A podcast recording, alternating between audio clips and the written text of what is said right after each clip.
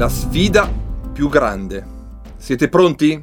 Stiamo per iniziare un viaggio all'interno di un tema davvero impegnativo ma altrettanto importante, una delle sfide più grandi per l'umanità, quella contro il cancro. La malattia di cui per molto tempo non si poteva nemmeno parlare. Un brutto male, un male incurabile è stato definito per anni. Oggi se ne parla, per fortuna, e più se ne parla, più si hanno possibilità di affrontarlo, perché si può fare prevenzione, si alza la consapevolezza, si iniziano le cure prima, si affrontano con più determinazione e spesso si vince la sfida. Non sempre è vero, ma negli ultimi anni nuove terapie hanno completamente cambiato le aspettative. L'immunologia, la medicina personalizzata, lo screening diagnostico che consente di isolare delle mutazioni particolari, i vaccini, le campagne di prevenzione di massa come quelle del colon e della mammella hanno davvero contribuito a vincere parecchie sfide.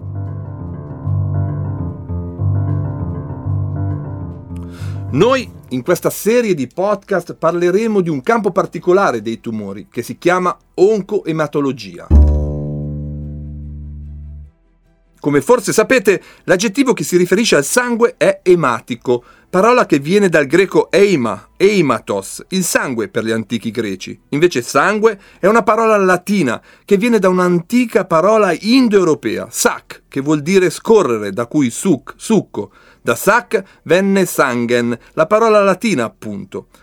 Oncoematologia è una parola che per molti suonerà nuova. Ma forse avete sentito parlare di leucemia e forse sapete anche che ne esistono di diversi tipi. Sicuramente avete sentito la parola linfoma o mieloma, anche se pochi sanno più del loro nome. In queste quattro puntate approfondiremo queste malattie. Sono i tumori del sangue. Quando il sangue si ammala. Il sangue è... Aspetta, che cos'è il sangue? Il sangue è un organo? Un tessuto? Come lo definiscono i biologi e i medici? Il sangue ha una definizione bellissima, è un tessuto fluido. Per la precisione, un fluido connettivo, cioè che connette gli organi e tra l'altro è un fluido non newtoniano. Cosa significa? Che come il dentifricio o l'asfalto, pensa un pochi accostamenti, per semplificare, questi fluidi hanno una parte liquida e una solida e quindi in alcune condizioni si comportano come solidi e non come fluidi. Infatti il sangue è composto dal siero, che è la parte liquida, con dentro sostanze organiche come l'albumina, che è una proteina, o le globuline, ma anche le protrombine che servono per la coagulazione. Oltre a queste parti è composto da una serie di corpuscoli, come i globuli rossi, quelli bianchi, le piastrine e i linfociti, corpuscoli che sono prodotti dal midollo osseo. E spesso sono proprio questi corpuscoli che si ammalano.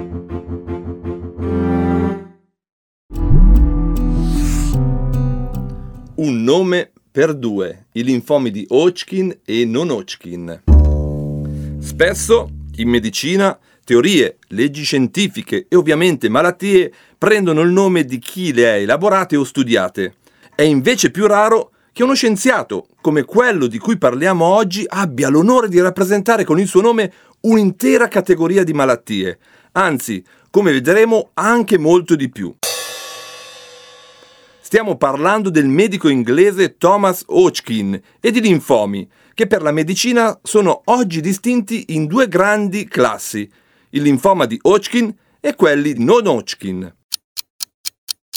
È il 1865 quando il dottor Samuel Wilkes usa per la prima volta il termine malattia di Hodgkin per rendere merito al collega Thomas Hodgkin delle sue scoperte sulla patologia. Come conseguenza logica, per la comunità medica di quell'epoca, l'altro eterogeneo gruppo di ingrossamenti neoplastici dei linfonodi prende il nome di linfomi non Hodgkin.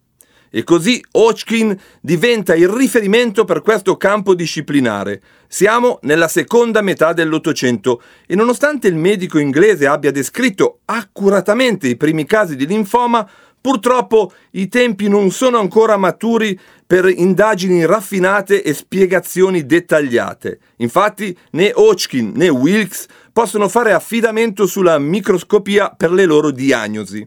Si dovrà aspettare solo la fine dell'Ottocento per avere osservazioni e illustrazioni sulle cellule coinvolte nei linfomi, grazie all'eccellente lavoro del patologo austriaco Karl Sternberg e della pediatra statunitense Dorothy Reed.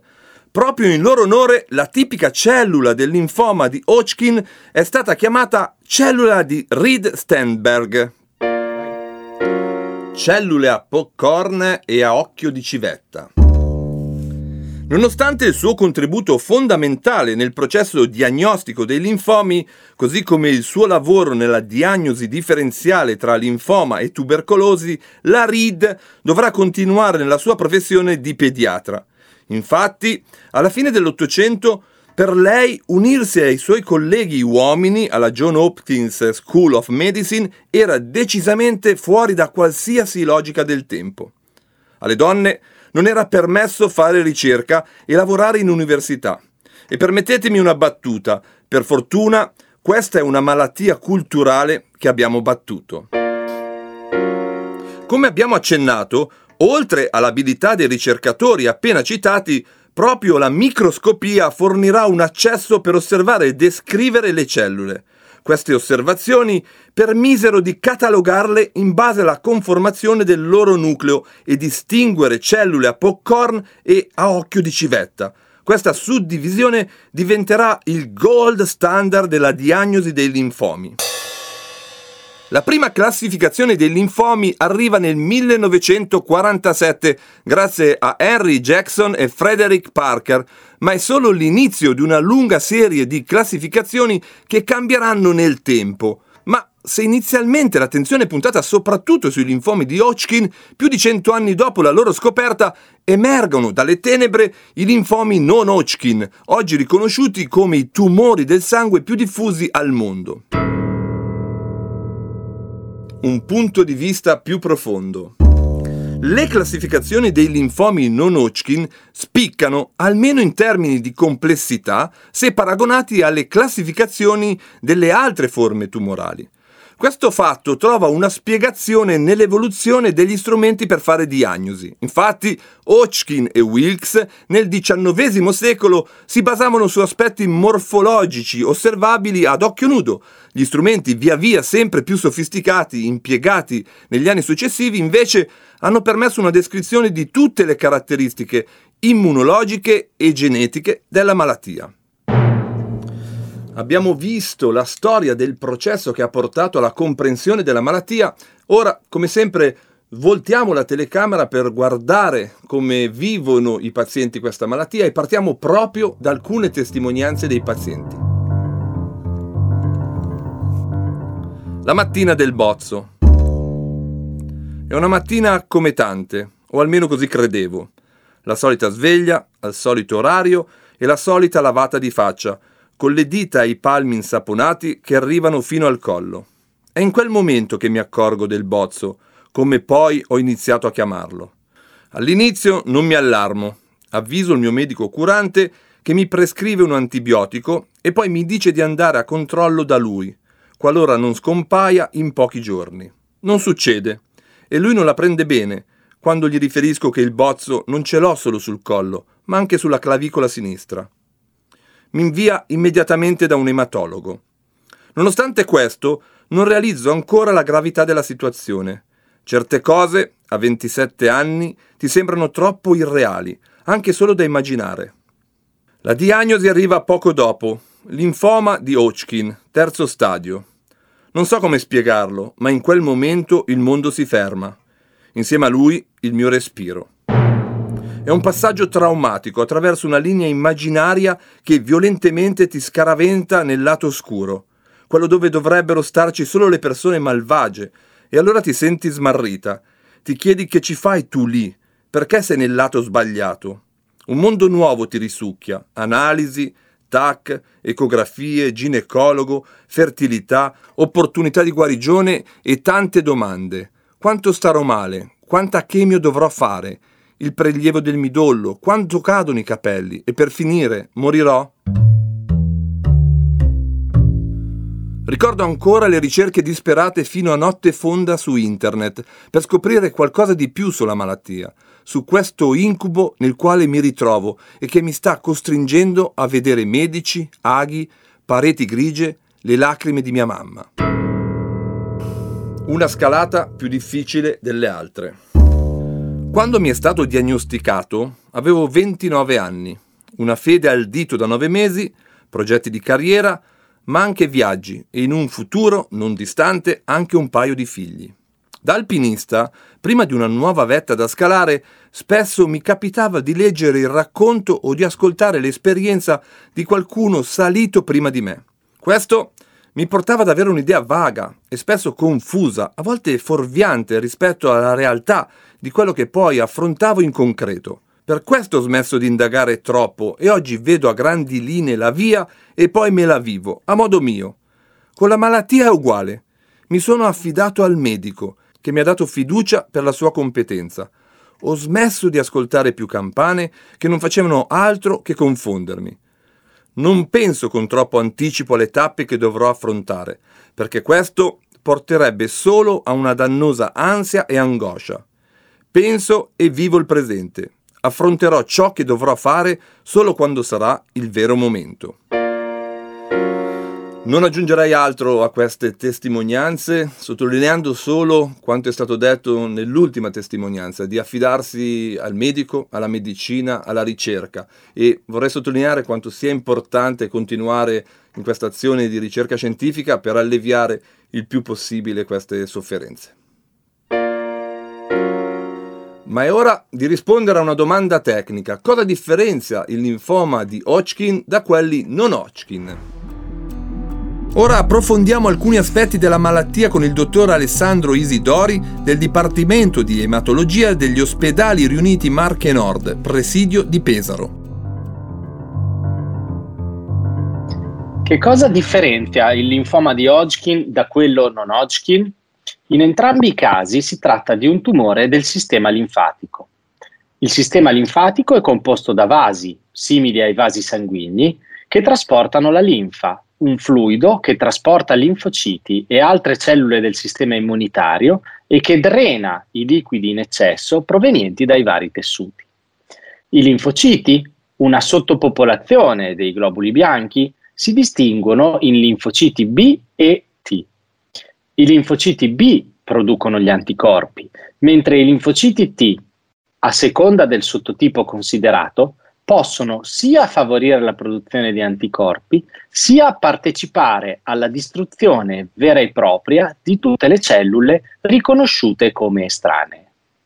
I linfonodi, veri e propri organi del sistema linfoemopoietico, sono agglomerati di linfociti e di altre cellule immunitarie che, in presenza di un'infezione, possono ingrossarsi. I linfomi non sono una singola malattia, ma un gruppo eterogeneo di malattie con caratteristiche cliniche differenti. I linfomi non Hodgkin sono tumori del sistema linfatico in cui la maggior parte della massa tumorale è rappresentata proprio dai linfociti tumorali proliferanti. Il linfoma di Hodgkin, invece, si caratterizza per la presenza di rare e isolate cellule tumorali, le cellule di Reed-Steinberg, cellule giganti caratterizzate da due nuclei distinti e proprio per questo dette cellule ad occhi di civetta. Queste cellule sono circondate da un esuberante contorno di cellule reattive che danno nutrimento e protezione nei confronti del sistema immunitario. E proprio per questa caratteristica un dilemma ha attanagliato a lungo le menti di chi studiava il linfoma di Hodgkin. Si trattava di una malattia infettiva, infiammatoria o di un tumore? Ne esistono svariate tipologie. Il linfoma di Hodgkin viene suddiviso in due grandi gruppi, che è importante distinguere perché possono richiedere trattamenti diversi. Il linfoma di Hodgkin classico, rappresenta il 95% circa di tutti i casi e comprende quattro sottotipi istologici. E il linfoma di Hodgkin nodulare ha predominanza linfocitaria, il restante 5%. Esistono invece numerosi tipi di linfoma non Hodgkin e anche per questo motivo non è semplice arrivare ad una classificazione univoca. In linea generale si distinguono i linfomi non Hodgkin che derivano dai linfociti B fino al 90% dei casi da quelli che derivano dai linfociti T. Ogni categoria di linfoma si divide a sua volta in numerosi sottogruppi in base alla velocità di crescita delle cellule tumorali, aggressività della malattia, al loro aspetto al microscopio, alla localizzazione delle cellule di origine nel contesto del linfonodo e alla presenza di alterazioni cromosomiche, quali delezioni e traslocazioni, che sono alla base dell'insorgenza dei linfomi stessi. Rispondiamo ora ad alcune domande che sorgono spontanee a chi sente parlare di questi temi. Quanto sono diffusi questi tumori? Il linfoma di Hodgkin è un tumore relativamente raro. In Italia circa 4 persone ogni 100.000 abitanti sviluppano un linfoma di Hodgkin. Pur rappresentando circa lo 0,5% di tutti i casi di tumore diagnosticati, è uno dei tumori più frequenti nella fascia di età tra i 15 e i 35 anni. Colpisce soprattutto in due fasce d'età, tra i 20 e i 30 anni, soprattutto donne, e oltre la settima decade di vita. Rari sono invece i casi infantili. La sua incidenza è in aumento. In Europa si è rilevato un incremento del 22% nel decennio dal 2003 al 2014 e sono stati diagnosticati circa 17.600 nuovi casi nel 2012 e circa 66.000 nuovi casi nel mondo nello stesso anno, ma la mortalità è in diminuzione. I linfomi non Hodgkin sono un gruppo eterogeneo di tumori che si colloca al quinto posto tra le cause di morte per tumore. Colpiscono in genere la popolazione adulta e anziana, prevalentemente over 65 anni, e in Italia rappresentano circa il 3% di tutte le patologie.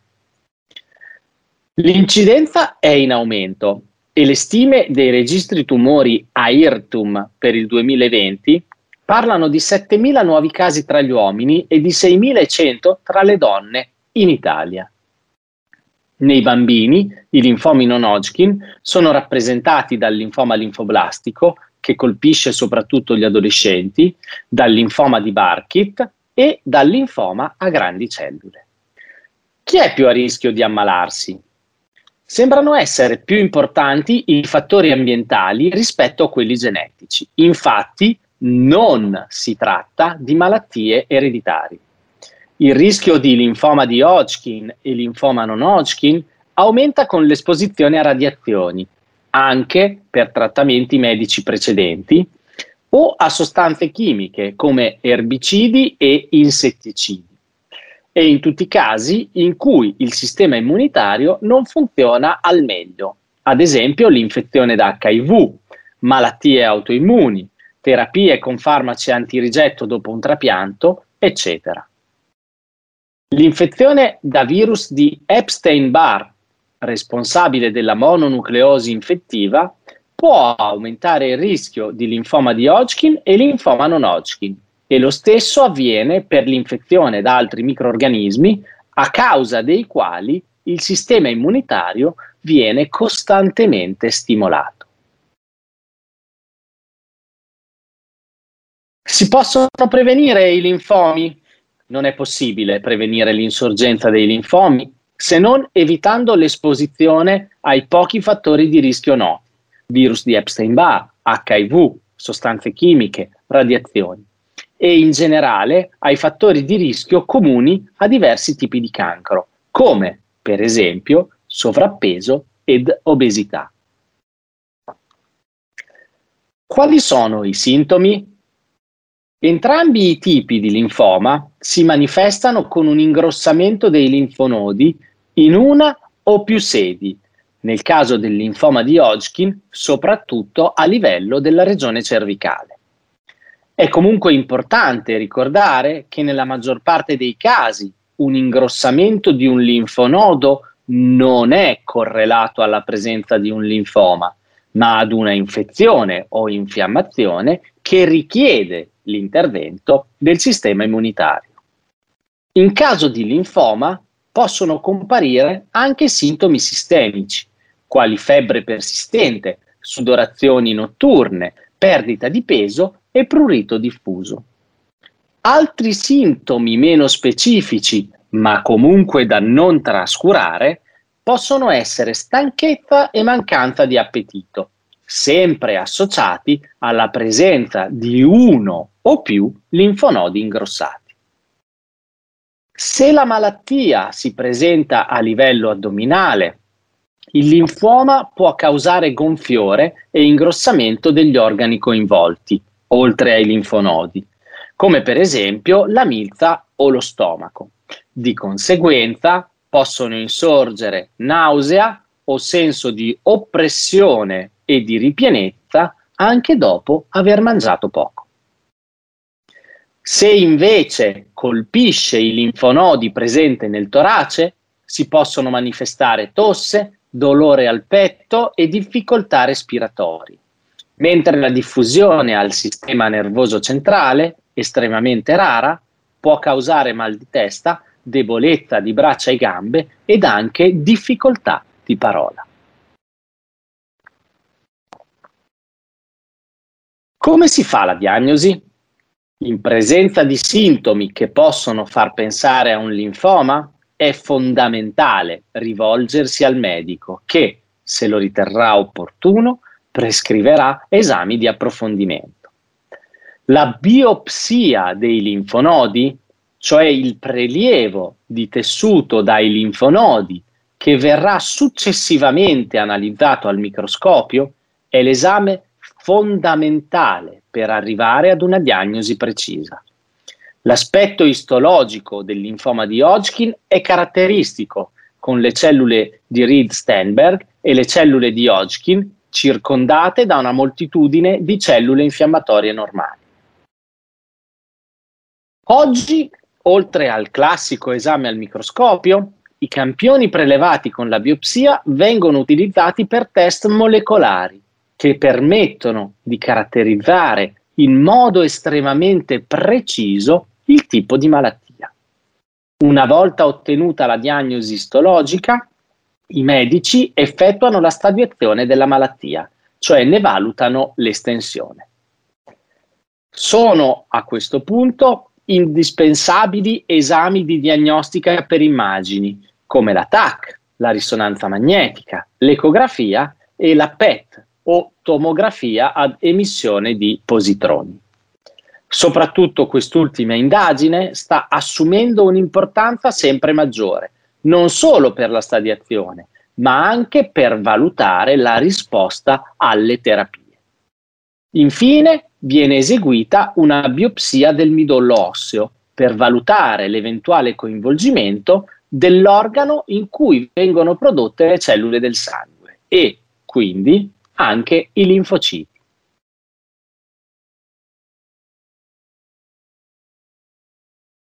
Come si curano i linfomi? La scelta del trattamento viene effettuata dopo valutazione di diversi fattori, come il tipo di linfoma, lo stadio, l'età e le condizioni di salute generali secondo un approccio multidisciplinare che si avvale, cioè, della collaborazione di diversi specialisti. Quasi tutti i linfomi, sia di Hodgkin che non Hodgkin, vengono curati con schemi di polichemioterapia, basati sulla combinazione di più farmaci antitumorali lo schema di polichemioterapia più impiegato al mondo per la cura del linfoma di Hodgkin è stato sviluppato da un ricercatore italiano, Gianni Bonadonna. A questi farmaci spesso si aggiungono dei farmaci biologici che prendono nome di immunoterapia e a volte la radioterapia. Negli stadi precoci della malattia si somministra una chemioterapia o chemioimmunoterapia di breve durata seguita da radioterapia o solo chemioterapia per un tempo più lungo. Esistono poi anche altri schemi di terapia che si caratterizzano come più aggressivi, utilizzati soprattutto negli stadi più avanzati dei linfomi. La radioterapia consiste nell'uso di radiazioni ad alta energia allo scopo di distruggere le cellule tumorali, salvaguardando quelle sane. È utilizzata principalmente negli stadi iniziali della malattia, quando il linfoma non si è ancora diffuso ad altre parti dell'organismo. Storicamente veniva effettuata su ampie aree del corpo, collo e torace, addome e o pelvi, in modo da comprendere nel campo irradiato sia il linfonodo interessato che quelli circostanti, apparentemente normali, nei quali però potrebbero essere migrati piccoli aggregati di cellule maligne. Recentemente, grazie alle moderne tecniche radiologiche, le zone irradiate sono state sempre più ridotte in modo da colpire i linfonodi malati risparmiando i tessuti sani. Oggi, nei linfomi non Hodgkin, l'associazione di terapie che stimolano l'attività del sistema immunitario e chemioterapia rende possibile ottenere risposte molto incoraggianti in considerazione dell'età e del tipo istologico. Se la malattia non risponde al trattamento o se si ripresenta dopo la terapia iniziale, è possibile ricorrere al trapianto di cellule staminali. Autologo, con cellule prelevate dallo stesso paziente, o allogenico, con cellule provenienti da un donatore compatibile. Prima del trapianto, in genere, si utilizza una chemioterapia ad alte dosi che distrugge le cellule del linfoma, nonché quelle sane del midollo, che verranno poi sostituite da quelle trapiantate. Ma diamo ora uno sguardo al futuro in questo ambito di ricerca. Allo stato attuale esistono tre aree di intervento sulle quali si stanno concentrando gli sforzi dei ricercatori. Il primo è la mancata risposta alle terapie, il secondo sono le recidive di malattia e il terzo è il trattamento dei soggetti anziani. Proprio per quest'ultimo caso l'incidenza di linfomi non Hodgkin è in progressivo aumento e la contemporanea presenza di altre patologie rende controindicato l'utilizzo della chemioterapia convenzionale e un possibile approccio chemio-free. Per questo la ricerca non si ferma ed è proprio grazie al lavoro costante in laboratorio e in reparto che si stanno studiando diversi approcci, in particolare ai farmaci con un'azione mirata verso le alterazioni specifiche della cellula di linfoma.